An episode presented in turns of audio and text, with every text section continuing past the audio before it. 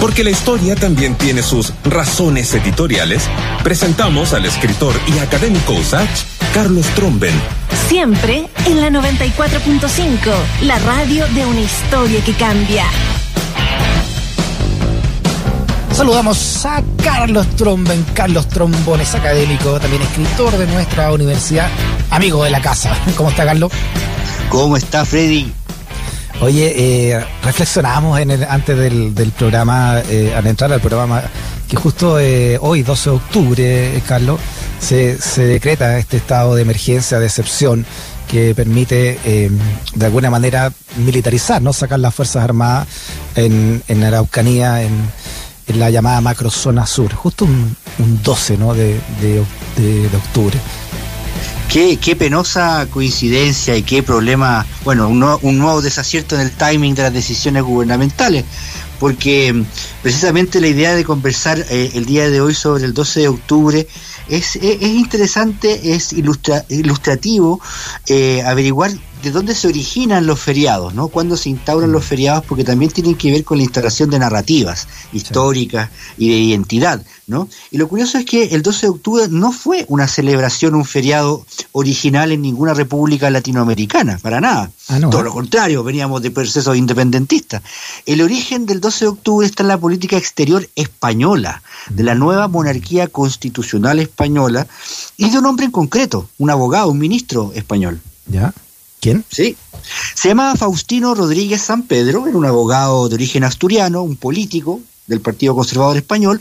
Curiosamente fue el último representante de Cuba en el Parlamento español. Ah, claro, porque Cuba fue la última eh, república en independizarse de, España, ¿no? Correcto. Esto, esto se, se dio en el marco de, de una España ya no era una potencia relevante en Europa, ¿no es cierto? Y el 98, como tú dices, perdió sus últimas dos colonias. Cuba y las Filipinas a manos de la, lo que era la potencia eh, militar emergente, los Estados Unidos de América. ¿no? Y mm. se inventó ahí España una aventura neocolonialista desastrosa en Marruecos, que terminó en una guerra asimétrica brutal ¿no? entre el ejército español y eh, guerrillas marroquíes. Bueno, y también en un contexto de mucha violencia política y social en España. Recordemos la Semana Trágica de Barcelona, mm. toda la violencia anarcosindicalista policial que existió eh, y que se, eh, que se apoderó de España en esos años. Claro, estamos hablando, como tú dices, de 1898, fines del siglo XIX. Pésimo, una época pésima para España. Y en ese contexto un grupo de intelectuales, la mayoría conservadores, como Marcelino Menéndez Pelayo, empezaron a desarrollar esta, esta idea del hispanoamericanismo un concepto eh, que, proponía ¿no es cierto? Una, una comunión de intereses, eh, una identidad común y por lo tanto un acercamiento político, cultural y muy importante, económico entre España y América Latina. O sea, era una manera de, volver a, entre comillas, reconquistar eh, las colonias de alguna manera ejercer influencia y abrir un espacio propicio para la, para la economía española, dentro, dentro de una América Latina ya con, con soberanías nacionales. Hay que recordar también que comenzó un proceso de, migra, de migración bien intenso de España a América, a países como Argentina, como Chile, como México, ¿no? Eh, mucha migración catalana eh, en esos años en particular. Entonces, eso es lo que buscaba el hispanoamericanismo, que no hay que confundirlo con el panamericanismo, porque el epicentro del hispanoamericanismo estaba, por cierto, en Madrid. ah, mira. Oye, y ahí entonces nace este concepto de crear una, una unión iberoamericana. Correcto, se nace, ellos se, dotan de una institucionalidad, ¿no es cierto? Una, es una, un foro, un encuentro de representantes eh, políticos eh, eh, de todas las naciones de América Latina hispanohablante, no tenía en ese momento a Brasil ni a Portugal, y Rodríguez San Pedro, que el personaje que lo mencionamos en un comienzo, fue el segundo presidente de la Unión Iberoamericana, y en una reunión anual, la de 1913, propuso instaurar una celebración que se, se, realizara simultáneamente en todos los países miembros. Ah, y ahí, ahí surge la idea recién en el siglo XX. Recién ahí, recién ahí, el 12 de octubre, se, se le denomina originalmente, recordarás, Día de la Raza, ¿no? Eh, sí, y, que fue chico, feriado nacional. hasta hace poco, cuando, o sea, no sé si hasta hace poco, pero cuando éramos chicos en el colegio, se llamaba así la cuestión, pues el día feriado, el 12, Día de la Raza. Era súper, eh, teníamos una, una, carga bien pesada el, día en ese sentido, el feriado. 17, el día año 1917 pasó a ser feriado nacional en Argentina, el 18 en la propia España, y de ahí se fueron sumando eh, los demás países paulatinamente, no en, no en el mismo momento, hasta que a fines de los 20, principios de los 30, un español, un sacerdote español, sin ir más lejos, Zacarías de Vizcarra, un miembro de la Acción Católica que vivía en Argentina en esos años, eh, empezó a, instalar la idea de que en realidad era un poco pesado esto de la raza, ¿no es cierto? Y mejor pongámosle hispanidad, día de la hispanidad. Y ahí fue evolucionando. ¿Y en Chile cuándo se empezó a, adoptar este, este feriado? El año 22, durante el gobierno de Arturo Alessandri Palma.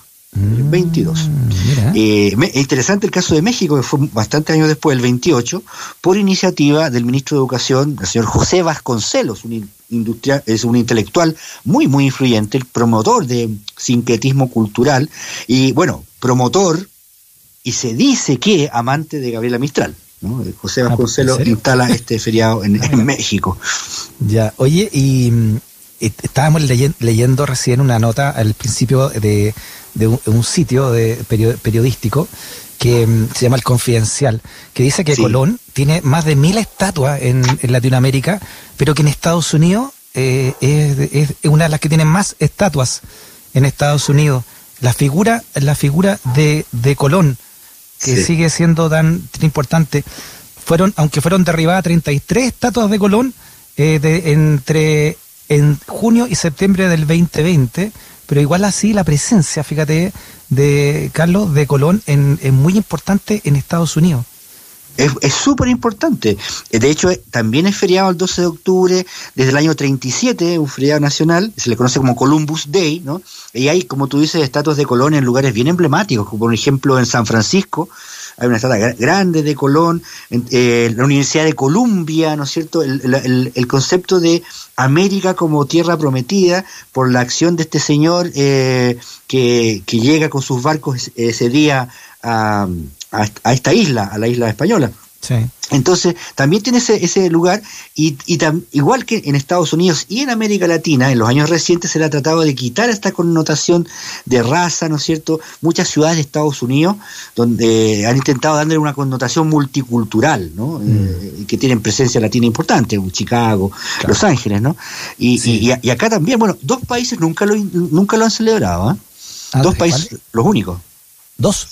Dos. Eh, Cuba y Perú, fíjate. Cuba y Perú. interesante, ¿eh? Sí, sí. Para cerrar el tema de... en, Perú recién, el recién Alan García en el año 2009 instaló un día de los pueblos originarios, pero que no es feriado. Ya. Oye, para cerrar el tema de Estados Unidos, tengo el dato acá. Dice que este, este diario español, el Confidencial, eh, sitio, digamos, dice que después de Abraham Lincoln y de George Washington, es la, es la figura que tiene más monumentos en Estados Unidos. 149 monumentos tiene, tiene Colón eh, después, según una auditoría de monumentos nacionales hecha por el Monument Lab y la Fundación Andrew Mellon, que tiene 6.000 lugares en Estados Unidos que llevan su nombre, el nombre de Colón, incluyendo la capital, pues, ¿no? que está en el Distrito de Columbia. Claro, el Distrito de Columbia, la, ciudad de Columbus en Ohio, eh, Columbus Circle, en, todas, en muchas ciudades hay eh, eh, esa, esa, porque claro, en Estados Unidos no tiene una figura emblemática de, de colonización, ¿no? No, no, no hay un Pedro de Valdivia, ni un Pizarro, ni un Balboa, ni un Cortés en la, en la colonización anglosajona de, Estados Unidos o, de América del Norte. Entonces, Columbus eh, ocupa ese espacio fundacional en, el inconsciente. Mira qué bueno, lo interesante, es que lo que ha pasado después. Pues, o sea, todos los países se han, ido se han ido bajando esto del Día de la Hispanidad o de la raza, ¿no es cierto? Y le, han cambiado el nombre a Día de la Nación Pluricultural en México. Evo Morales le puso Día de la Descolonización. Mm. Chávez, el Día de la Resistencia Indígena, el Día de la, Diversidad en República Dominicana. O sea, solo en Honduras y en Uruguay sigue siendo Día de la Raza. Sí, es que fuerte, es fuerte el concepto, que raro que los uruguayos lo mantengan, ¿ah? un pueblo tan, tan avanzado en tantas materias que se siga denominando así el Día de la Raza. Es, es brutal, los, anglosajones siempre le dicen, a, nos dicen, yo he escuchado de amigos norteamericanos, el Día de la Raza era una cosa brutal. Sí, sí, nos hemos cambiado para hispanidad, o en Chile se llama, se llama eh, el día del encuentro de dos mundos en Chile. Es como mm. bien floppy, ¿no? El, el, mote chileno. ¿eh? Sí, porque ¿Eh? sabemos bien que más que un encuentro fue un, un, avasallar de un, de un mundo sobre otro, ¿no? O sea, imagínate un encuentro, quién encontró a quién, mm. quién se sometió a quién, quién sometió, cuál fue el, el sometedor y el sometido. Son preguntas relevantes, ¿no? Ahora, en todo caso, el 12 de octubre ha sobrevivido a la institución, esta, a, la, a la Unión Hispanoamericana que se, se, se fundió, desapareció definitivamente durante la Guerra Civil Española la República no le dio mucha ficha a esta, a esta unión, porque en realidad era más bien de los monárquicos los que habían promovido esto, ¿no? Eh, y cómo no recordar, bueno, la continuadora es un poco la, la, cumbre iberoamericana, que es bianual, ¿no? Desde el año 91. ¿eh? Cuando le dijo Hugo Chávez a, a Juan Carlos, ¿por qué no te callas? ahí, ahí tuvo la, tensión, volvió, ¿no es cierto?, a, foja cero de, un rey de España, un Borbón más encima, diciéndole a un, a un gobernante latinoamericano, bueno, reformista o, socialista, como se le quiera llamar, ¿no? Claro. Eh, diciéndole, cállate.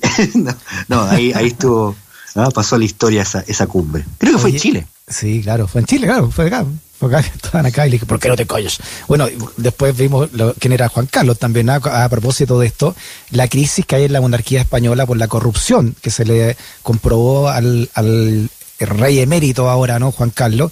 Y también estaba leyendo recién, viendo recién en CNN, eh, Carlos, que eh, España retomó, después de mucho tiempo, retomó el desfile, el desfile militar para conmemorar el, este, 12, este 12 de octubre. Sí, no, tiene toda una connotación. En España también hay una, hay una, mm, ¿cómo se llama? Un, una, un cuerpo, la legión, la legión española, que era como la legión extranjera, un, un cuerpo militar colonial, ¿no? Eh, que estaba presente precisamente en estos territorios de, Marruecos, en Marruecos, ¿no? y desfilan para el 12 de octubre con todas unas piruetas y una coreografía, así bien, ¿ah? es como una tradición que, que era bastante fuerte durante el franquismo y la Mm. primeros años de la democracia y se había abandonado un poco. Pero a la, raya para la suma eh, es un legado complejo el que hay que hacerse cargo de, la colonización y, los procesos independentistas no borraron esa, esa situación de, sometimiento de los pueblos originarios, todo lo contrario, muchos de ellos la, prolongaron. No, y ha revivido además en, desde España eh, y de la mano de la ultraderecha de Vox que, que su símil acá eh, eh, podría ser el Partido Republicano de Cas y Bolsonaro o Bolsonaro en, en Brasil, han revivido esta, mm, el orgullo, dicen ellos, ¿no? de, de esta conquista española mm. que habría traído desde la ultraderecha española a la, la ciencia y, la, y el adelanto ¿no? de la, del conocimiento a una, a una América Latina oscura, según ellos, ¿no? en términos de luces. Este, eh, eh, bueno, no se puede desconocer el, el, legado cultural y estar nuestras prácticas en muchos aspectos. Eh, sí, es, no podemos desentendernos de eso, pero tampoco de lo otro, del legado oscuro y pesado del colonialismo. ¿no? Mm. Hay una, una, famosa, un cuento de Borges, ¿no es cierto?, de la historia universal de la infamia, en que el, padre Bartolomé de las Casas, después de ver la triste condición de los indígenas de América y abogar por su, por que se les trate mejor, termina provocando que se traigan esclavos de África para sustituir a los indígenas en las tristes y penosas condiciones. Entonces, mm. eh, la, institución colonial tiene luces y sombras, sin duda, la Inquisición, y en fin, una mm. serie de prácticas terribles y otras también que algo, algo aportaron a lo que somos ahora, para bien y para mal, como en toda familia. Claro. Uno tiene eh, herencia para bien y para mal. Oye, me acuerdo, me acuerdo de la primera vez que fui a, México de, por trabajo, eh, fue a principios del años 90, eh, para un concierto de Metallica, que después venía a Chile, entonces yo fui a cubrirlo a, México y en el día libre nos, llevaron a conocer la, plaza de la Ciudad de México, el Zócalo que le llaman, ¿no? el Zócalo. No sé si has estado tú ahí, eh, Carlos, pero es gigante, así, una explanada enorme. Y justo, estaban, estaban eh, reconstruyendo o arreglando la catedral gigantesca mexicana y, al reconstruirla porque se, estaba muy maltrecha del terremoto del 85 todavía, la, tenían toda ahí apuntalada con fierro, no sé, con andamio, descubrieron ahí, en esa remodelación, como te digo, los vestigios del pueblo azteca, de un templo azteca, el, principal, que ahí se demostraba, ¿no? Ahí fehacientemente cómo estos, estos españoles ponían la catedral de su religión católica encima de los grandes templos de, de, de los pueblos que iban a, avasallando, como un símbolo, ¿no? De, de, poder, del mancillar la creencia del pueblo conquistado. ¿ah? Así que le chantaron la catedral mexicana arriba del templo azteca, sin ningún miramiento. Ninguno, en el más mínimo, porque para esa, para ese entonces eh, la religión católica operaba como un dispositivo de dominación. En ese sentido, el Imperio español eh, no repitió las prácticas eh, de los romanos. Los romanos no se metían con la religión de los pueblos conquistados.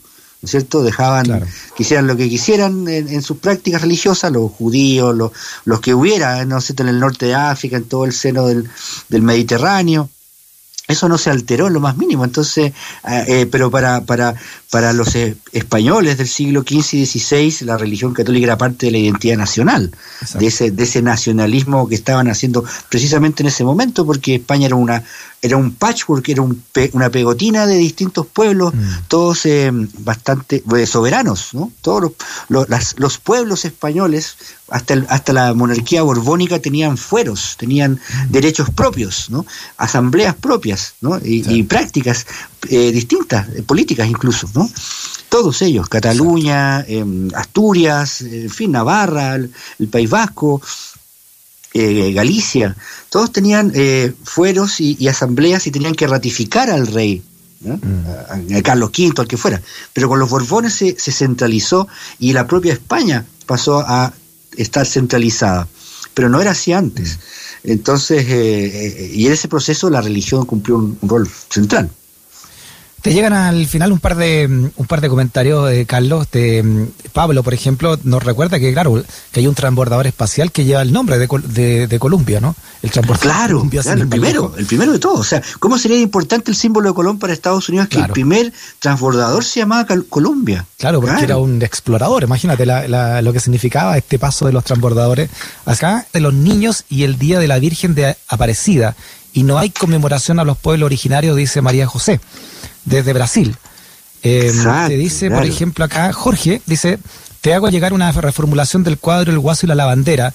Lo hizo mi hermano Rodrigo Caro en un ejercicio de actualización y realidad Walmopu hoy, dice a Caro. Y el Guaso y la Lavandera, y que la lavandera es una es una mujer mapuche lavando la bandera, la bandera mapuche en el río y arriba del caballo hay un hay un fuerzas especiales, ¿no? Con casco y todo. Oh, qué estaba fuerte. vigilando la, ¿Ah? Qué fuerte, ¿eh? Está muy, está muy interesante la, alegoría, ¿no? Y Víctor Morales dice eh, que nos mandan saludos a todos y dice que el descubrimiento de América o el Nuevo Mundo, ya que existían grandes civilizaciones como la Inca, Maya, Azteca y la más luchadora, la Mapuche, dice, ¿no? Que señala que está mal dicho entonces esto de el descubrimiento de América, como si antes de que llegaran los europeos no, no existiera nada acá, ¿no? Exactamente, eh, muchas gracias por los saludos de todos los auditores. Eh, muy, es muy reconfortante el, feedback y los comentarios, el de Brasil tan atingente, lo de los pueblos que existían acá, que desarrollaron cultura, que desarrollaron astronomía, que desarrollaron agricultura, tecnología, que mm. tenían una visión otra del mundo, ¿no? Y de la naturaleza, muy importante eso. Eh, entonces la idea de que llega la civilización, llega, llega algo un poco más eh, y con esto, insisto, no quiero desconocer ni, todo lo que significa la cultura latina, europea, el legado judeo-cristiano y todo eso, pero no fue algo que dijera eh, que, oh, unámonos en una sola raza, ¿no? Todo lo contrario. Claro. Eh, eso fue. Claro, porque ya somos fruto, Carlos, bueno, tú eres Tromben, yo tengo apellido Stock, Donoso, y somos ya fruto de una mezcolanza total ya de, de todo tipo de culturas también y de civilizaciones. Total, total. Don Carlos, abrazote grande, que tenga una gran semana. Abrazo grande, Freddy. Chau, chau.